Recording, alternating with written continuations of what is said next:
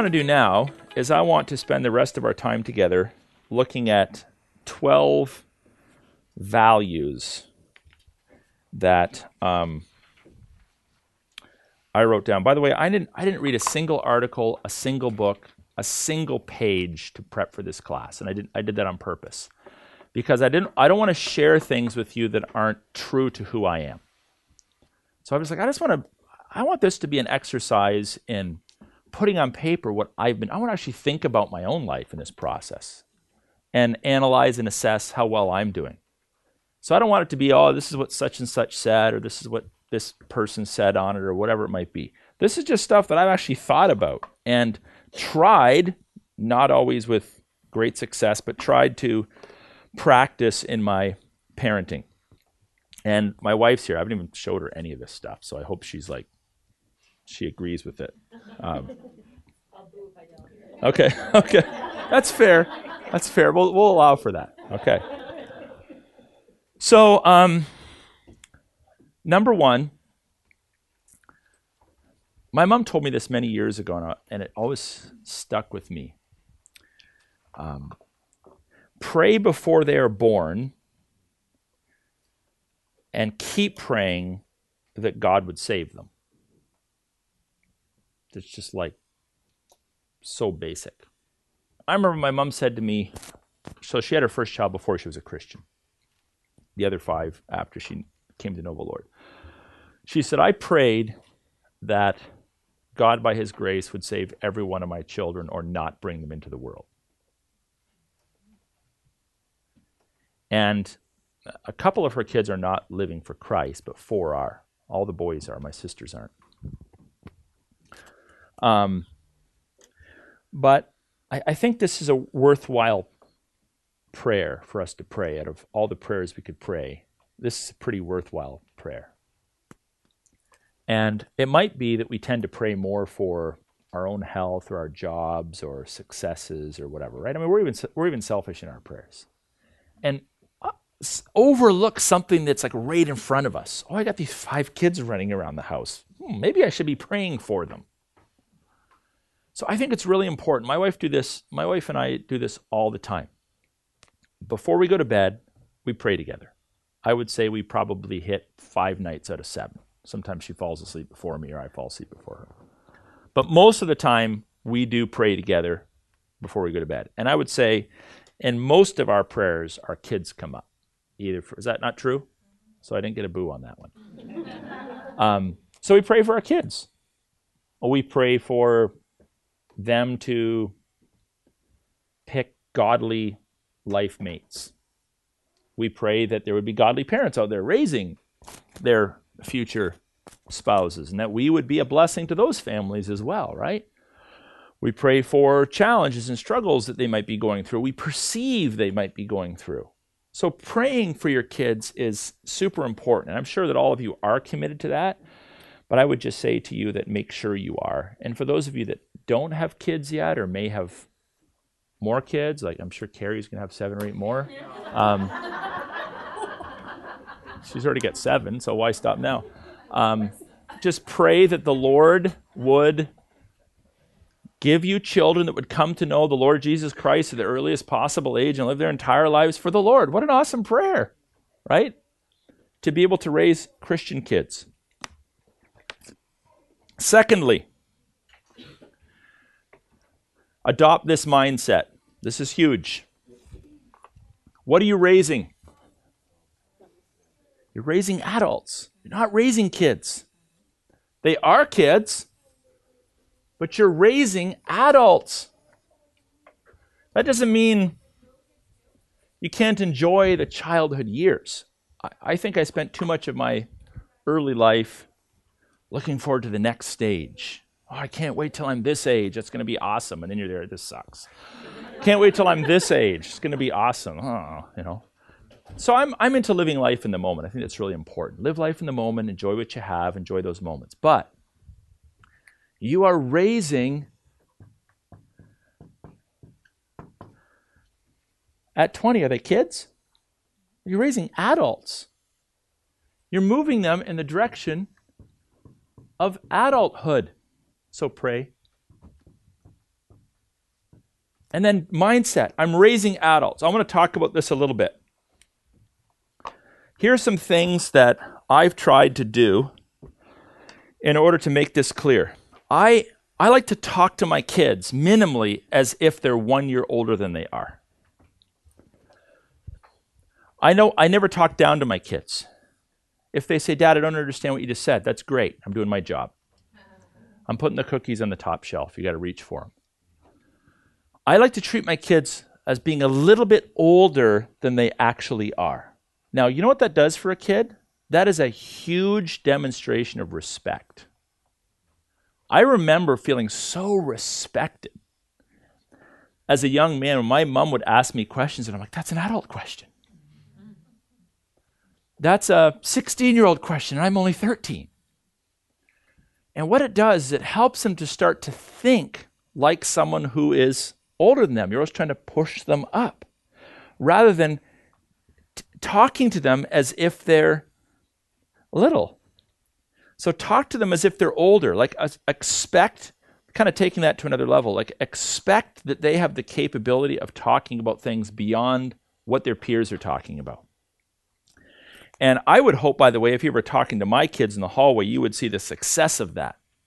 That my kids have the capacity to think a little bit beyond maybe what the average, if they're 13, 13 year old is thinking, not because they have a higher IQ.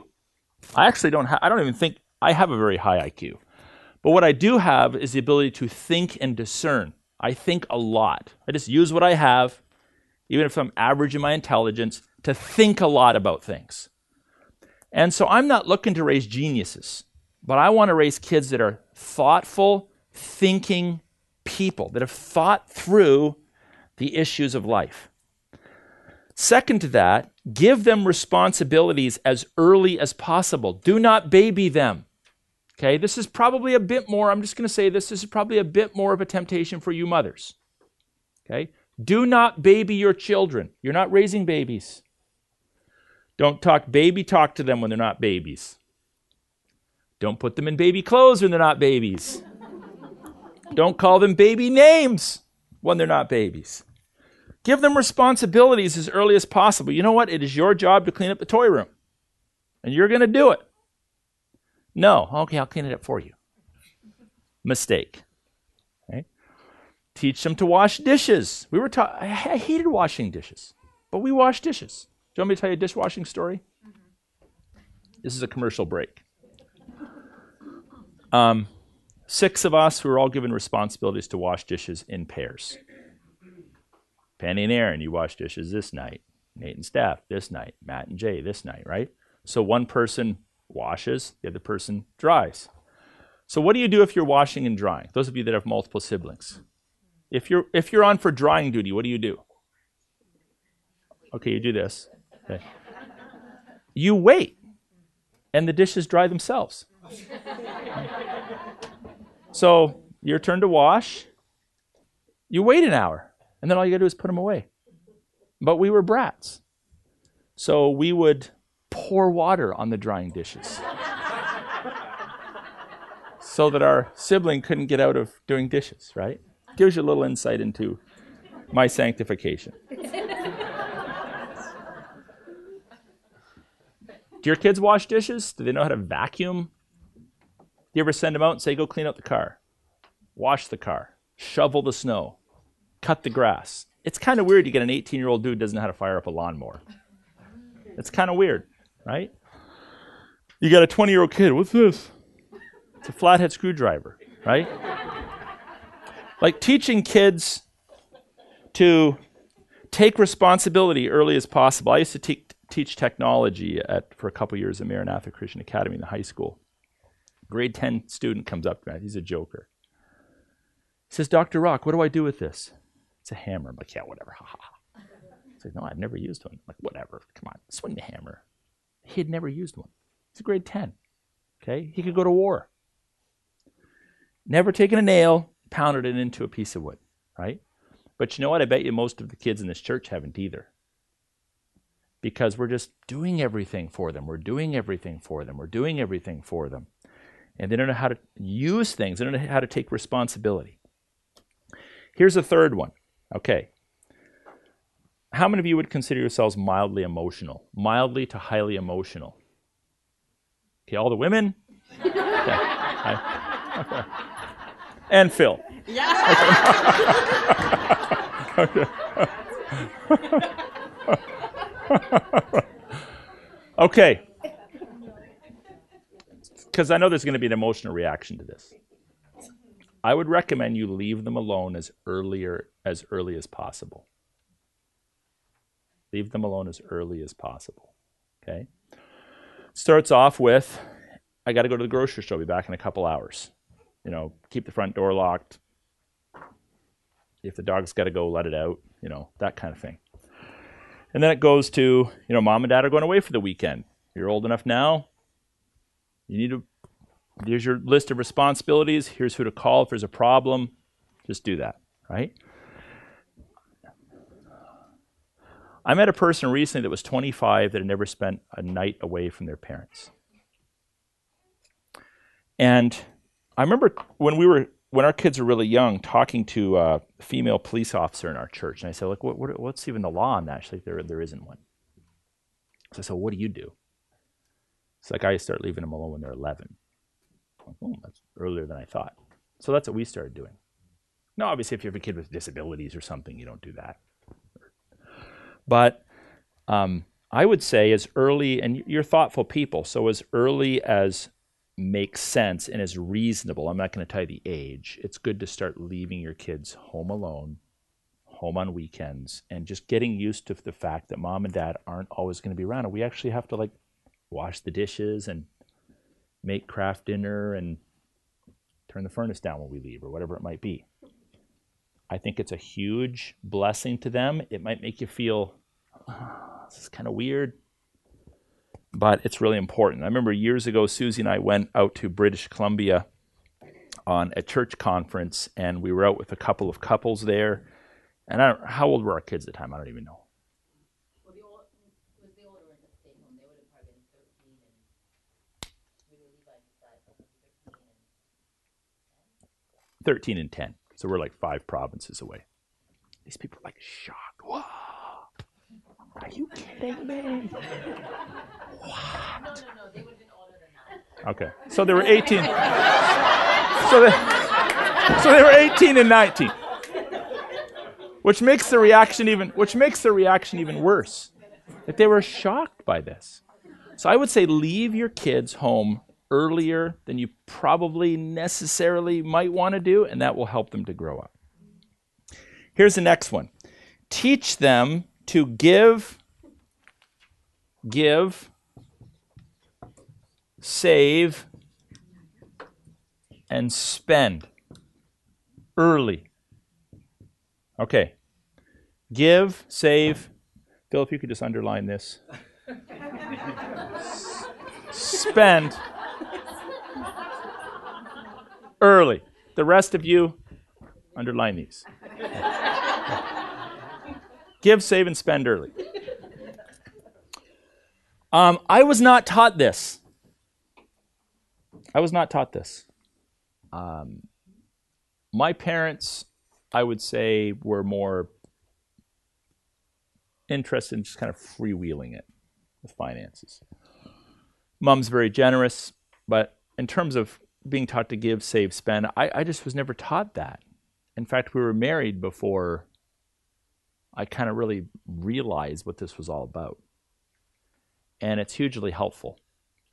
So this starts now. You got a bucket starts now. Don't wait until they graduate with their Bachelor of Science and are like 22 years old and finally have their first job, which is probably loser parenting anyway, by the way. So this is what we did with our kid. So Josiah was eight and a half, and he got a newspaper out delivering the penny saver. I think he made uh, like 11 bucks a week. Now, even sending my kid out into a snowstorm at the age of eight and a half to deliver his papers was a bit of a challenge for me. At that point, I was still with him. You were with him? Me and the four kids. okay, okay, so it's good. So I don't remember any of that. So, what was I doing? What was I doing? What was I doing? You were teaching up in Cambridge. Oh, okay. I thought you said I was at home watching TV. so um, I sit Josiah down. He's got his 11 bucks a week. And I said, um, okay, it costs your mom and I a lot of money to raise you. So we think that it's fair for us to take 90%, and then you take 10% and blow it on whatever you want. Right? So do the math, right? What's he get? What's that? Dollar ten. Okay. For you know a couple hours work. I think that's fair. So um, he says okay, but didn't like it. But my kids don't say no. So he's like okay, and then I just kind of let it sink in a little bit, and then I said, but I have a plan B. Do you want to hear it? Yeah, I want to hear plan B. so I said, how about this?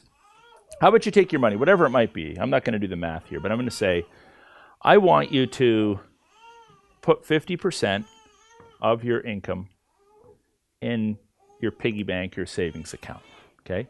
Now, this is going to build up over the course of a year or two years or whatever. And if there's some big purchase that you want to make that we think is appropriate, then you come and ask us and we'll negotiate and you can ultimately buy that. But without our permission, it's staying there for the next 30 years, right?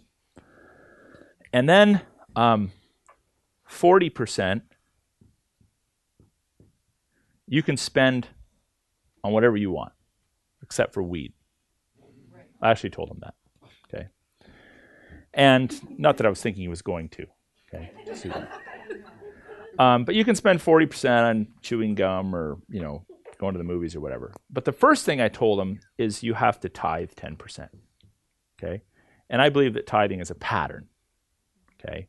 I'm not going to say it's a rule, but it's a pattern that Melchizedek practiced before the Old Covenant, that Jews practice under the Old Covenant, and that Jesus commends in Matthew under the New Covenant. So I think it's a pattern.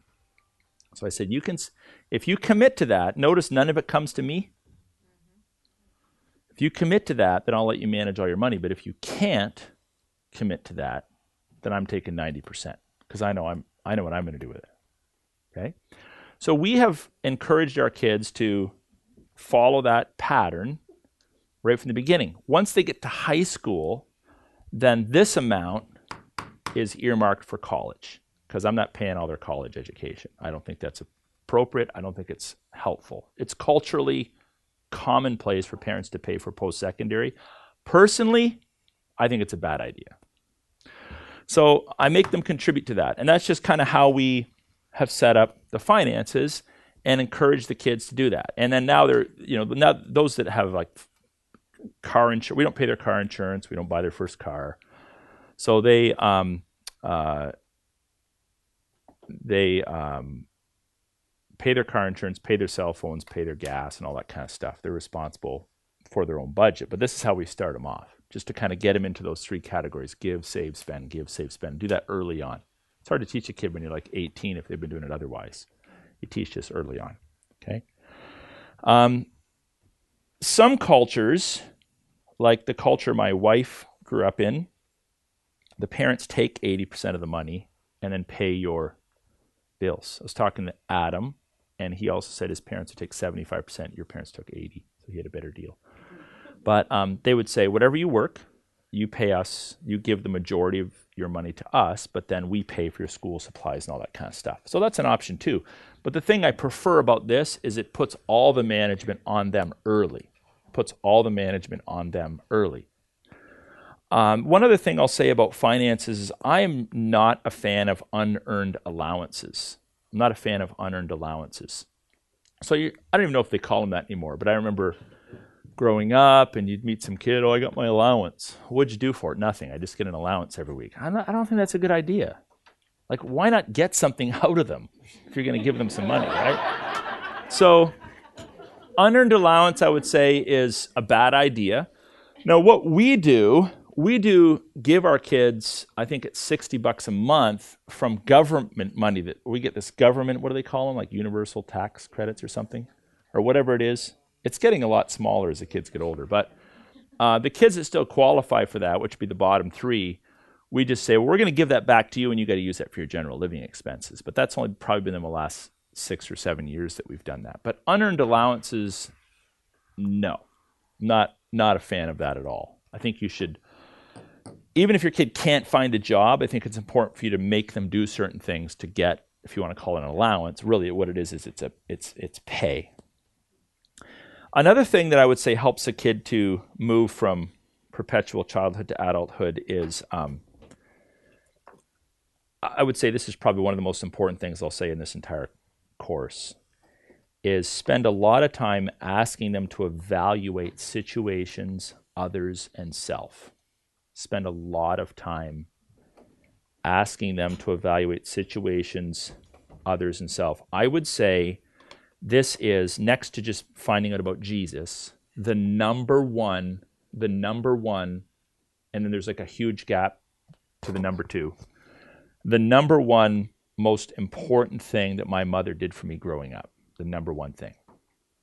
Asked me a lot of reflective questions. Hey, did you see that over there? What'd you think about that? Um, you're you're watching television. I don't think that's appropriate. Well, Aaron, what do you think about it?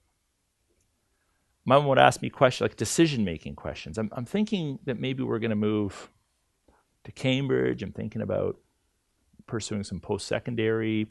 We Might go to Ottawa, I might go to Cambridge. What do you think about it? Always, always, like daily, asking me questions about faith, about decision making, like never letting me get through a day without being part of some decision making process. Now, the reason why I emphasize that is because I think the tendency is for us to just sort of herd our children through life. You know, like the goat herder, just kind of keeping the troops together, just rallying. Come on, get, get through grade two, get through grade three, just move along, you know, let's move forward. And we're never really communicating with them. We're around, we're present, we're prodding, we're feeding, but we're never like pushing them forward. So asking questions, asking questions about moral situations helps to develop moral conscience in kids. Asking them questions about moral situations helps them to develop moral conscience. When we're home together around the dinner table, and it's increasingly rare because the kids are out and about everywhere, it seems these days, but we, we joke around, we goof around, but we, we talk about the challenges that they're experiencing, or maybe things that are taking place in our church, or things that are taking place at school, or things that are taking place in our society. You want your kids to be good thinkers. And by asking them critical questions, even if you already know the answer, asking them critical questions helps them to think through the issues. So I just do this all the time with my kids. I find it amazing how many people, I wouldn't say the majority, but how many people are not introspective. They don't think. I have a discipleship group of uh, young men, they're 17 to 25. I meet with them every other, other Sunday night. This is a new group I started in September, but I had a group last year and we t- covered all kinds of topics, like all kinds of guy topics. And at the end of it, I said, I, I, I'd kind of like to go around and just hear so that it helps me for the next group. What do you think is the most beneficial thing we've done this past year? And not the only answer, but the most common answer, probably given by like 40% of the group, was we like the questions you asked us at the beginning of the night.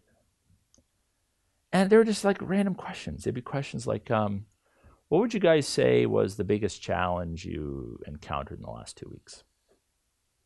It wasn't necessarily even tied to the topic that night. Um, if you were to be able to do anything with your life starting tomorrow, what would it be?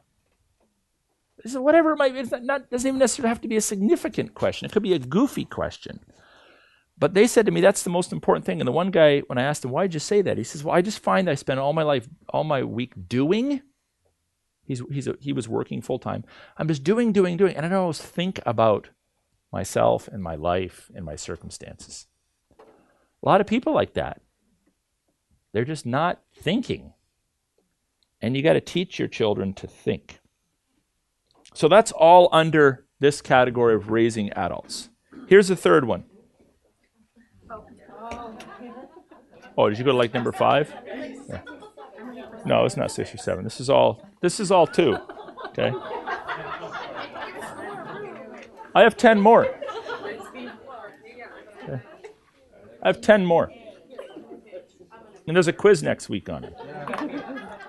So. All right.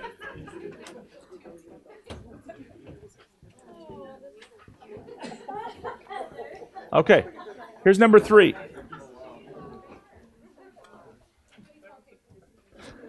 Teach them the Bible. Oh, okay, yeah, we'll teach them the Bible. That's not the end of the statement. Okay, teach them the Bible, but discuss it more than you teach it. Okay, discuss more. We're reading the Bible. Now we're going to have like a two hour discussion about it or whatever it might be. Hey, did you see that in the Bible? Let's discuss it. Why is discussing the Bible absolutely is the essential next very long step after teaching it? What are we aiming for when we teach the Bible? Knowledge? Application. We want to get them to be thinking about application. Okay, I read it. I can read the average verse in like how many seconds? Five? Two? One second? That's not enough time to then apply it. So when you read the Bible and teach the Bible, you then need to spend a lot of time like mulling it over, talking about it, talking about it. So this is going to sound like totally contrary to probably almost everything you've ever read and heard, but we don't do family devotions. And we really never have. And I can't think of the last time I sat down and read the Bible to my kids. Really? Why? You're, not a, you're a Christian? Won't be back next week. um, my kids know how to read. Read the Bible yourself. Okay? What I'm interested in doing when I am with my kids is discussing the Bible. Okay? My kids can read the Bible themselves, and I ask them, What are you reading? and we I ask them that at least once every five weeks. So, what are you reading, Simon? What are you reading, Levi? Okay, I don't need to sit down and read the Bible for you. I mean, maybe we probably sat down and read one of those chintzy little fake Bibles when they were two and couldn't read. But I don't. We don't just sit around reading the Bible. I'm more interested in discussing the scriptures with my kids when I'm together with them. I get way more mileage out of that and then we discuss it, discuss it, discuss it. And we're always aiming for application. I want my kids to be applying it. I don't want my kids to just think, oh, what is dad like? He expects us to do this and do that. What do I remember about being raised in dad's house? Oh, he he just read the Bible to us. How many times have I heard that from Christians that are no longer living for the Lord? What do we do? We just read the Bible a lot. I'm interested in people like thinking about the Bible and applying it and discussing it and integrating it. So if I have a limited amount of time with my kids, we're going to be talking about the Bible and they're going to be reading it on their own. And I'm going to be reading my own Bible. I read my Bible every day. I always I've never missed a single day reading my Bible in 25 years. I swear to God. Never once. Doesn't matter what time I come home, doesn't matter how I feel, doesn't matter if I have the flu, doesn't matter what country I'm in. I have never ever missed a day reading my Bible in a quarter of a century. So I'm absolutely committed to that. But I don't read it very often around my kids. When I'm with my kids, we are discussing the things of God because I want them to be reading it uh, by themselves. Okay? So that's three. This is four. Okay. Look for mentors. Look for mentors. I'm still looking for mentors. So who do I look for? I look for people that are about five years ahead of me. That's that's where I kind of find I get the most help. So right now, the people that like I zero in on are people with kids that are like 20 to 25. I'm like super interested in them. Watching them, how's it working for you? What are they doing right? What are they doing wrong? that's the window. That's I don't I don't need to worry about kids being 40 yet. Okay, I'm I want to figure out how do you parent children that are now adults that have careers, that are in university, that are maybe married. That is fascinating to me. And those of you with elementary school kids should be looking at couples like Susie and I in our stage of life. And then those of you that have babies or haven't had kids, you're going to be looking at people that have little kids, right? So it's very important for us to have mentors, to have people around us. It doesn't have to be some formal relationship where you call them every Tuesday, but a, some sort of a, a, venue where you can look to people that are a little bit ahead of you, you can ask questions of, and you, you don't need to necessarily agree with everything they're doing. You might have some mentors that are doing something, and you're like, I'm not going to do that. But at least you get something, some template to evaluate and to think about. So do yourself a favor and take advantage of other people's experiences. You know, you, they say you can learn things the hard way, or you can let other people learn things the hard way for you. And I just think that there's a lot of wisdom in that. In a church of our size, there's, there's people in every, every age category is covered. So there's people around here that you can befriend and just kind of watch and call and spend time with and invite over for dinner and so forth and so on. Number five. Anybody get a little stressed raising kids? Any stress? Stress? Okay. We got one, we got two.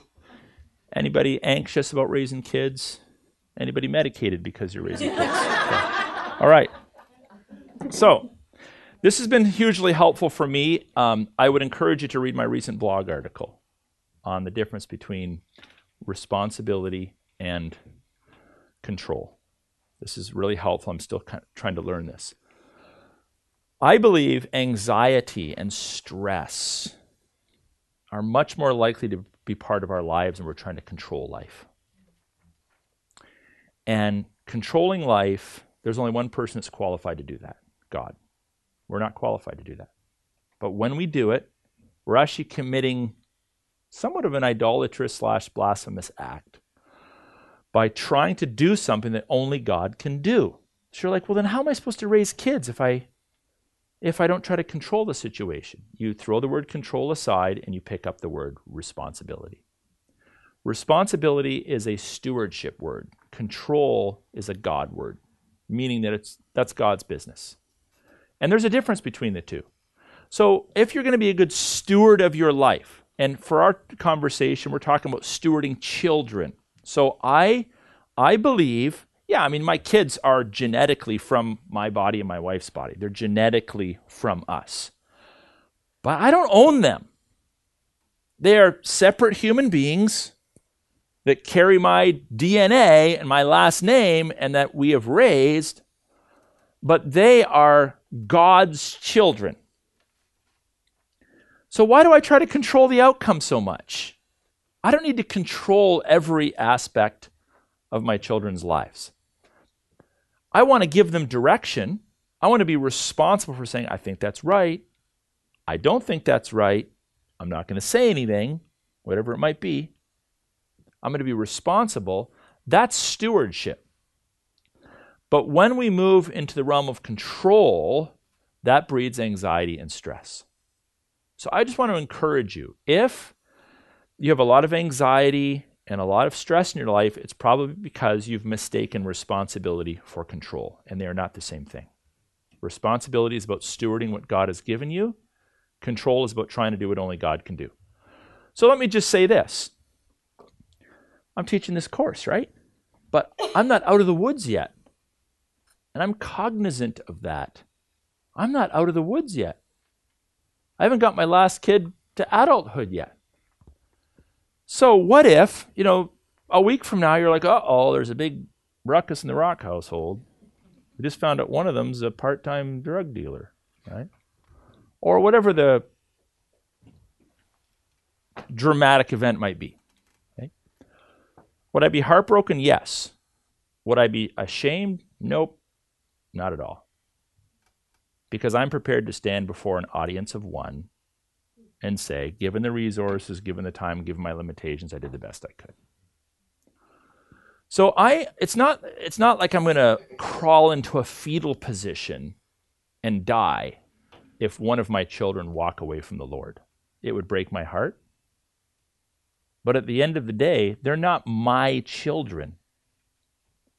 And I think sometimes we take too much responsibility for the outcome. And that's not our job. But we do need to we do need to of course be responsible to steward to the best of our ability what the Lord has entrusted to us. That's what I'm kind of gunning for here. But not trying to control it. Not trying to manipulate the outcome to come up with like the perfect child or something like that. So be responsible. Be responsible. Do not control. And I would say this too. You think about the word control. This is the stuff that breeds rebellious children. This is the stuff. Not every kid is like this. Some kids are naturally passive. But the kid that kind of has that little bit of a challenging personality, most people have one if you have more than one. This is the stuff, if they sense you're trying to control them, they're going to run. At some point, they're going to run. But if you come across responsible, responsible people, I'm just a little more, a little more cool, a little more methodical, a little more vertical. That communicates a different vibe, if you want to use that word, than controlling parents do. Here's number six. I've already kind of touched on this, but um, I want to talk about post secondary. Okay, post secondary. So this is number six. Again, these are no particular order. Teach them to save for post secondary, even if you plan to help. I'm going to tell you why. Because by the time they get into post secondary, they are then adults. Unless you have a kid that like skips a bunch of grades. The reason why I think it's a bad idea to pay for and facilitate all of your children's post secondary education is primarily because they are actually adults then. And what you want to do is you want to parent your kids in such a way that they know that by the time they're 18, you are actually going to think of them and treat them as adults. But the problem is if post secondary goes from 18 to 20 or 18 to 22 or you know whatever path they pursue the trades or college or university or whatever it might be what you've actually done, if you're providing for all of this and taking responsibility for them, is you've now delayed adulthood in practicality to one of these two ages. And that's too late. So I think it's really important come this age to say to the kids, so this might sound mildly harsh, but that's not my intention. But I've said to my kids, okay, when you're 18, you are an adult. So, what does that mean, Dad? It means now living in our home is a privilege. Now, it kind of always is, but at that point, I would have no problem saying you're out if you're not willing to abide by the family rules, right? At that point, if you were working full time, you would have to contribute financially in a substantive way to your place here in the home. At that point, you are fully responsible for your finances. At that point, we're not even going to talk about what time of night you're getting home. At that point, you are fully responsible for your dating relationships. I'm not going to be chasing you around and monitoring you on that. You're an adult. So just know that the deadline date is your 18th birthday.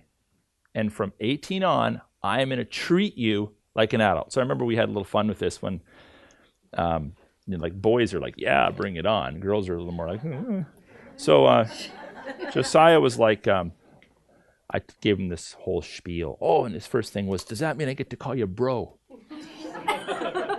that was all he was concerned about. I said, Yes. Call me bro, I guess. So he does on occasion. And I catch myself calling him that too, which is weird. So, if you have the financial means, you want to help your kid in post secondary, fine. I pers- personal opinion think it's a bad idea to pay for it all. And I think it's 100% a bad idea for your kids to expect for you to pay for any of it. You hear me on that?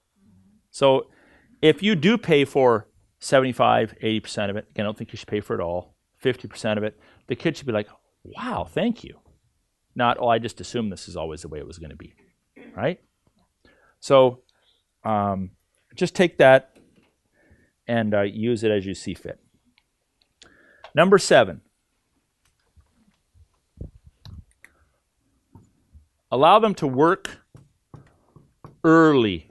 Okay, the earlier they can get a job, the better kid I think you're going to end up with. The earlier they can work, the better kid. Not in all ways, there's other things to consider. But allow them to work early. So, early jobs would include things like, uh, you know, delivering flyers, babysitting, cutting the neighbor's grass. Those kinds of things that don't require a social insurance number and, you know, a mode of transportation and all that. We've really tried to encourage all of our kids to do that as soon as they possibly can. Like, how soon? As soon as someone will hire them. If they'll hire them at six, cut the grass, right? Get them cutting the grass. If they have to wait to the, eight, the old, ripe old age of eight to cut the grass, just make sure you're wearing hard toed shoes on a hill. So, working early, I think this is really, really, really important. How many people here have met individuals who have graduated from university and are literally looking for their first job? I would never hire someone like that. Okay, they would go to the bottom of the list. And I talk to employers who increasingly are frustrated with, and it's not the, we're not just going to trash millennials. Well, yeah, we are because Carmine's here. so, but it's not the millennials' fault. But the problem is the parents have raised them and coddled them and coddled them and coddled them and coddled them years and years beyond where most other generations throughout all of history would have already considered them to be adults and independent. Like we've like delayed maturity for so, so, so, so, so, so, like years after. You know, in the old days, people were getting married young and going to work and going to war. And we're like, oh no, no, just years, and let's let's add like seven, eight, ten years to that. So my dad was a platoon chief for the St. Thomas Fire Department. And they hire a guy fresh out of firefighters college and never really had a job. And dad's out in the bay and he's checking the tire pressure on one of the fire trucks. And this 25 year old guy or whatever it was comes up. He's like, What are you doing, Dave? Checking the tire pressure. Oh, what's that? Had no idea what that even was. And then you just hear other things of employers that are hiring people in their early to mid 20s that have no idea they should show up to work on time. If they don't show up to work, work on time, they might actually get fired. Really? Just basic skills working hard, not taking things from work home. I would, I would say this to you, if this is helpful. Think of work as part of their education. Think of work as part of their education. This is hugely helpful because, like, oh, my kid's got four courses. They're in grade 11. Great. They have a fifth course now. Their fifth course is they're working at Tim Hortons or something. I would rather my kids get B's and C's with work experience than straight A's and no work experience. Any day of the week. A students do not rule the world, folks. B and C students rule the world. Ask around. Okay, ask around. So, part of a good education is getting them to start to do some of the things they will be doing for the next like 50 years. Get them out working. If you if you have to hire them, hire them. Like put a little money aside and pay them, but they have you know hours, they have to do this, they have to do that. And if they don't, they get fired. This is really, really important. Get kids working and managing their own money. View it as part of their education. I'm telling you, hands down, I'm if you ask me like how certain are you about this? Like way over 100%. Okay? Get kids working early. You'll you'll be hugely blessed by it. Okay, number 8. Get them involved in life-giving ministry. Get them involved in life-giving ministry. What would some life giving ministries include? Okay, obviously you want them to be in church, but life giving ministries, I'm talking about things that are like out of the norm, out of the routine, things that tend to just really charge up a young person's battery, spiritual battery. They would include sending them to camp or sending them to be a camp counselor at a camp or encouraging them to serve or attend a day camp or encouraging them to be regular in a youth group or encouraging them, if they're musical, to be in the church's youth band. I'm telling you, these are massive, massive, massive influences upon young people's lives. I don't know from a human, obviously from a God perspective, God oversees everything. But if God were to be like, Aaron, I'm going to give you like a percentage of credit for how your kids have turned out. And you can share it with Susie. Okay, maybe he'd give us like 50% of the credit. I think the other 50% of the credit goes to this church. I think it goes to the Sarah Plachinskys and the Jay Pickerings and the Richard Hazards who have come here year after year on a Thursday night and trained our kids in the worship ministry. I think it goes to the Blake Hills and the other youth leaders we've had around here who have ministered to our kids on Tuesday nights and Friday nights and taken them on retreats year after year after year after year. It goes to them.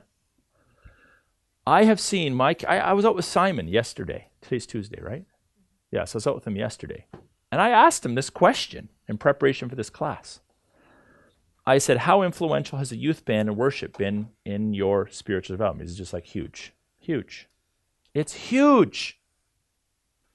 And this is why I would drop any sports team, any extracurricular activity, any trip to the library, not that we do that, any trip to the library, any Netflix show that we're binging on any day of the week to make sure my kids are in one of those life giving ministries. Now, most of my kids happen to be mus- musicians. I don't know why, we're really not.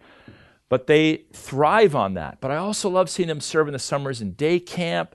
I love seeing them going on retreats. I love seeing them come back with their spiritual batteries recharged. Levi was even sharing the other night how I actually asked him, what is what would be one of the most spiritually formative things that have ever you've ever been to and he's like it was when you took me to harvest you a couple years ago. Just just blew him away. Like i love that. Okay but the problem is if you don't create space in your schedule to get your kids involved in stuff like that because you think one more night at the ice rink is going to make the ultimate kid i, I just think beloved you're making a big mistake. Those life-giving ministries will just have such an integral part of shaping them so i I'm not opposed to other things. I'm not opposed to other extracurriculars. I mean, life has a lot of variety to it. I, I love like I have more I've had more hobbies than anybody I know. Ask my wife. Okay? And I'm just a curious mind. I love learning things and there's always like two or three things that I'm just all into. But I would pick those things 10 times out of 10 if there was ever a conflict between that and all of the extracurricular things which may not innately be bad but i just they're not life-giving. They just don't they don't give life. But those things give life. So i'm super thankful. It takes a village to raise a child. I love seeing my kids interact with other people in the church. I am so blessed that both my sons and my daughters have adult friends in our church that they actually hang out with.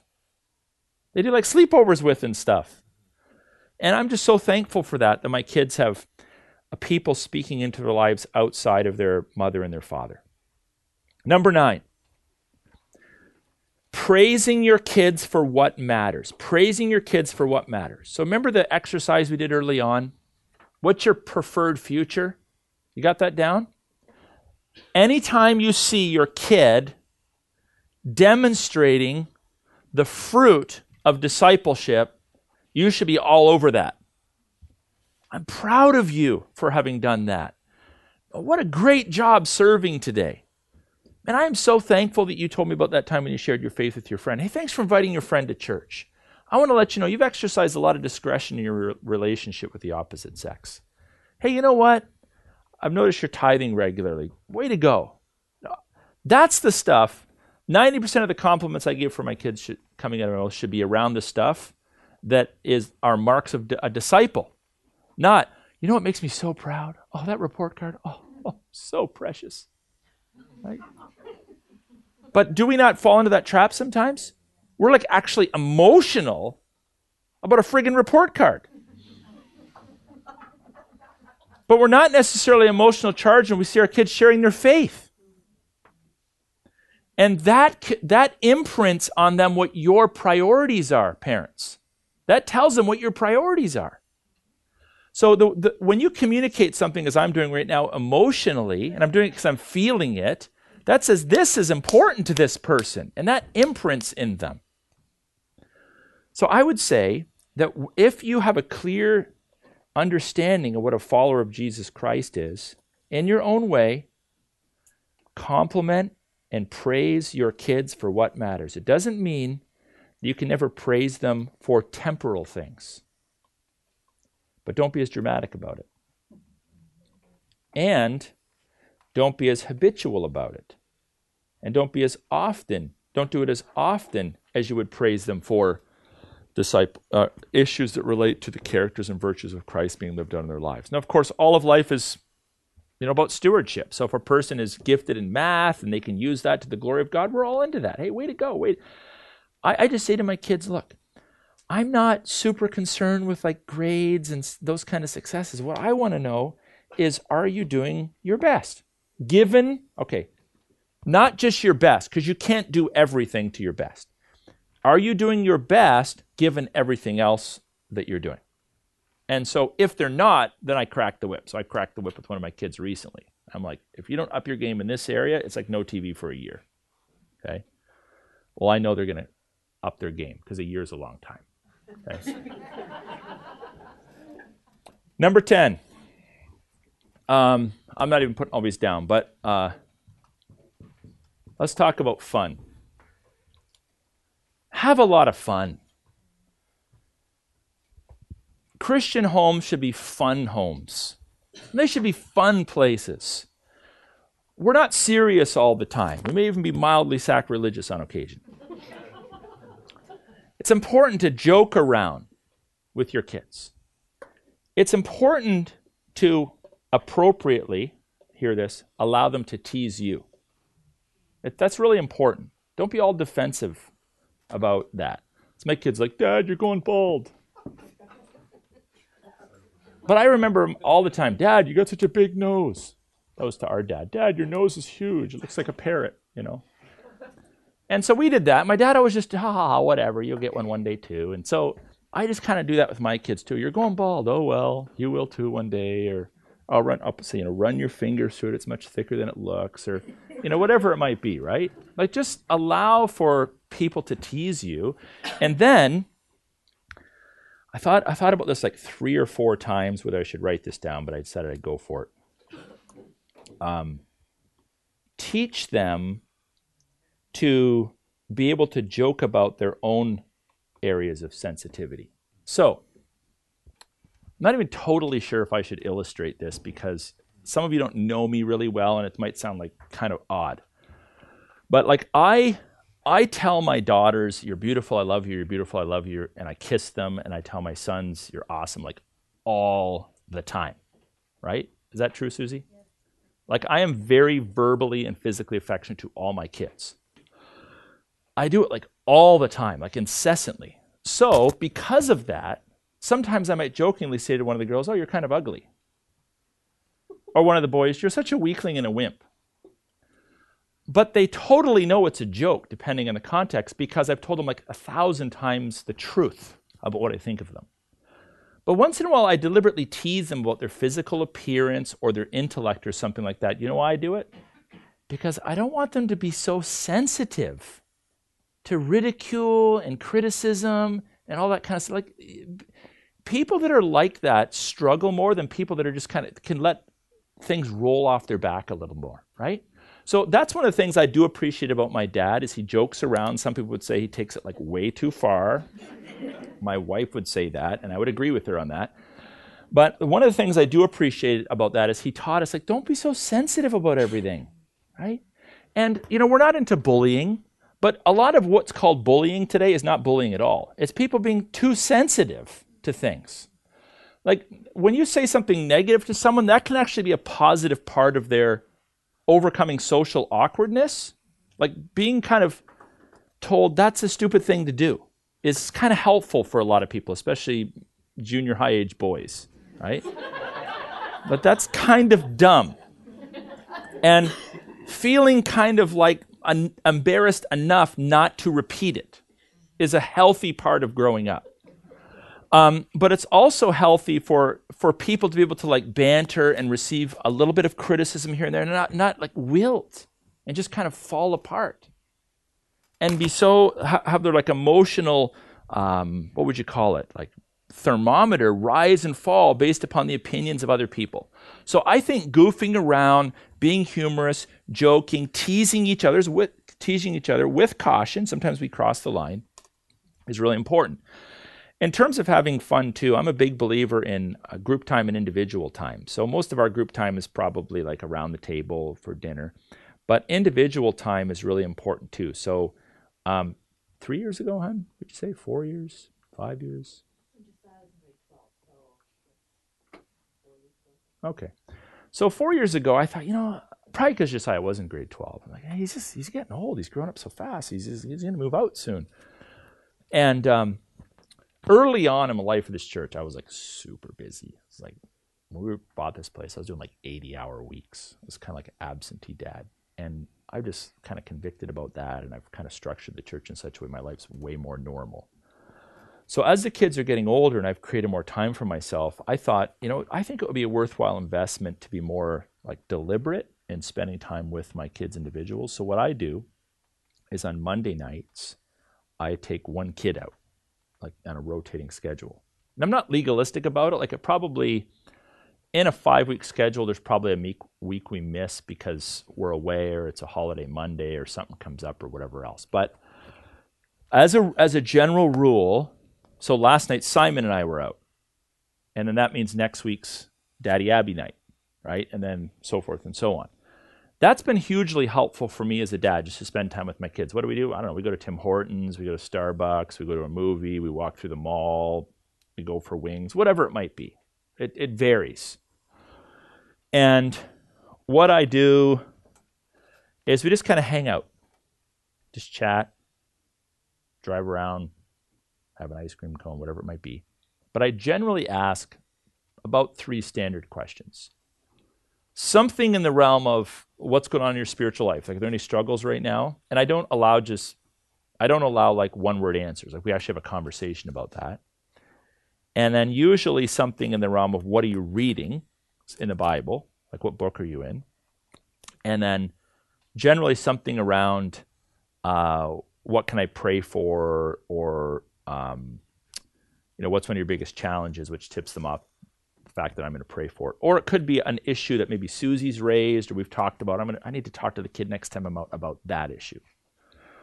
That has been hugely helpful for our family, for me to, as a father to just invest in them and just take that little bit of time um, on Mondays to invest in our kids and just ask questions. So, could your kids pull the wool over your eyes? Of course. Could they lie? Yeah, of course they could. But I would say assume the best. It's just a great way to invest in your kids and to get into their heads and to find out what's going on and to kind of keep track of what their challenges are. So if you have one kid, it's probably not going to be every Monday night, but you might want to do it like every third week or something like that. However many kids you have, just kind of create some sort of a little schedule and throw some money into your budget to make that work. That would be number 10. Okay? Let's get rid of some of this. I got a couple more. All right. So, number 11. I'm going to write this one out.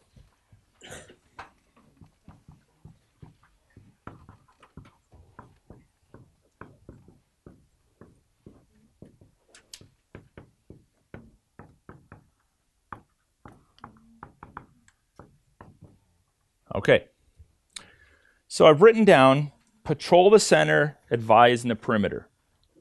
What I mean by that is if your goal is to raise disciples of Christ, then you need to figure out what are the core issues. You can draw a circle. What are the core issues to being a disciple of Christ? I want to hear from you, just like one word answers. What are some of the core issues? Disciple of Christ is salvation, salvation serving, serving commitment, Worshiping, giving, prayer, selfless. All right. This is core. You know, our, our thing at the church here is worship, walk, and work for Christ, right? So, however you want to put it, that's core. Do you know what the core issues are? You should know what the core issues are because you're followers of Christ. Then we have all kinds of peripheral issues. These include schooling choices. Do I homeschool, go to Catholic school, private school, Christian school, no school? Maybe that's not a great idea. Um, how often should you brush your teeth? When should you get a haircut? What's a good time for a curfew? I don't know. You know, all the other things that come up. What's your diet like? All those kind of things. Those are perimeter issues. These are core. I patrol these, I do not patrol these. I advise on these. I do not patrol these. So, I stress this because I've noticed over the years that some parents don't differentiate between the two and they patrol out here. Okay? No problem. They patrol out here. I don't really have conversations with my kids about curfews. I just don't. So, how do we handle that? We generally give parameters.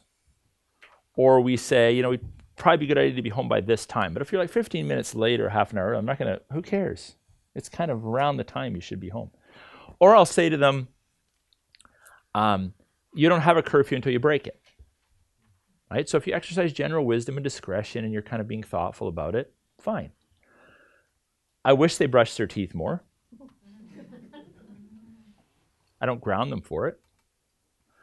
I wish some of them, one of them, didn't like junk food so much. But, and I tease him and harass him and bully him about it. Yeah, same as Josiah. but I don't enforce it. Like I don't freak out about stuff like that, right? So think about if this is discipleship, I would say spend like 90% of your time on this and you're advising out here. So things to do with your education, school, grades, extracurriculars, performance in sports, personal hygiene, clothing, you know, whatever it might be. Give a lot of advice. And like you can be straightforward with them, but I wouldn't be like disciplining my kids for stuff like this very often. I wouldn't be spending a lot of mental time on that. This is where I want to focus. I want to focus on the bullseye. If I think they're sliding in any area to do with their worship walk or work for Christ, that's when I'm going to be like all in. And again, what that does, that not only helps, it not only reflects the fact that you're focused, but it reinforces in their mind what really, really, really, really, really matters. So that's really important. So, strong issues the way you speak, your obedience to Christ, giving, dating, working, church life. Lesser issues, curfews, grades, sports teams, extracurricular. Those are lesser issues. Finally, this is number 12. Help them to fall in, no, out of love with the world. Help them to fall out of love with the world.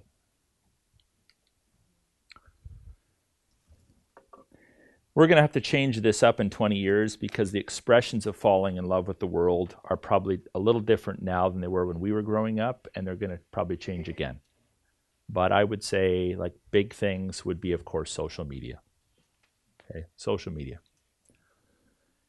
I hope that you are very proactive in this area because if you are not, you probably have a kid that has already gone sideways. Okay. Now, I know a lot of Christian parents aren't proactive for the simple reason that my kids tell me because they have your kids on social media. And should it not be mildly disturbing when um, inappropriate sexual pictures are on kids' Instagram or Snapchat, when the F word is on their posts, incessantly, and there doesn't seem to be anything being done about it at the home. And I doubt it's because the parents are okay with it. I think it's because parents are just not paying any attention to it. So, like, is it like necessary for a kid to have Twitter and Instagram and Snapchat and Facebook to grow up to be a disciple of Christ? Any of us have that? The over 30 crowd? We never had that. Um, we never had the internet. I went to college with a typewriter. I had a little screen on it. You could pre-type like two lines print, right? Um, we were married before we got our first 14.4 modem, A little flashing light in your desk, right? And and a web page took like how long to load up? Like a week. so, you know, generations of people have been brought up without that stuff. But it's just so weird that kids nowadays think, well, we absolutely have to have one of these and be connected to everything that it gives you access to. When Simon was in grade nine, he's like, all he didn't care because he's like a foot taller than everybody. But he's like, they all they're all teasing me. I'm the only kid in my grade that doesn't have a phone. Like, because you can't afford one. right? So now he has like a hand me down. It has no plan on it. But um, the you can access like raw pornography on all of these through all of these venues, folks. And if you don't know that, you're not being a responsible parent. And then you you got um, kids that are exposed to bullying and all that kind of stuff on these through these venues. And if you're just like, ah, my kid goes to youth group, he's not going to look at porn. Like, really? Or my kid's not going to be bullied or terrorized online or be approached by a predator? Like, really? Yeah, they will be. Guaranteed. So, uh, I'm not like an expert in social media and how all that stuff works, but I have enough of a knowledge to say nobody uses Safari in our home on their iPhone. That's deleted. That's like locked down. Not on my phone. My browser is Covenant Eyes. And so my only access to the internet is through Covenant Eyes. And Covenant Eyes then is going to help my accountability partner to see where I've been and what I've done. I'm not going to like trust myself in my flesh in a weak moment. I'm certainly not going to trust someone that's 30 years behind me in the faith to figure it out. So these are the kind of thing, and then we have the conversation. So I'll just I'll ask the kids. I don't care if it's a boy or a girl. I don't treat it any differently. If it's my son or my daughter, I'm going to ask them questions about their sexuality. If they're dating, like I want to know about your relationship with your boyfriend or girlfriend. Whether you are or aren't, are you looking at anything online that's inappropriate? No. Are you being serious? You know, I, I, I, I push in to try to determine, like, are they being truthful with me? And then, of course, I like the fact that they're pastors' kids because I know your kids will rat them out if um, you know if they if they were to post something inappropriate. And I'm sure at times they they have made mistakes in that area. And um, so you have to be proactive in that area. And then like TV, Netflix, all that kind of stuff, music, all the stuff that we had to think about when we were kids. Kids still have to think about that now. These things are not innately bad, but few people are mature enough at like 14 to build all the parameters to be able to guard themselves against all of those venues for evil to be pushed on them. So you just have to have those conversations. You have to be proactive. You might have to pay some subscriptions, some protective software. You might have to delete some stuff. You might have to take some phones away and smash them. And when I had the iPhone 3, I never had a password on it like the entire time I owned it. But I have passwords on these because my banking's on here. But I would just say that if you don't know the password to your kids' phones, that's an error. You should have the password. If I ever open your phone, the password's been changed, I get the ball peen hammer out. That's you're done. So make sure that you're being proactive and helping your kids not to fall in love with the world. And part of not falling in love with the world is making sure you're not in love with the world.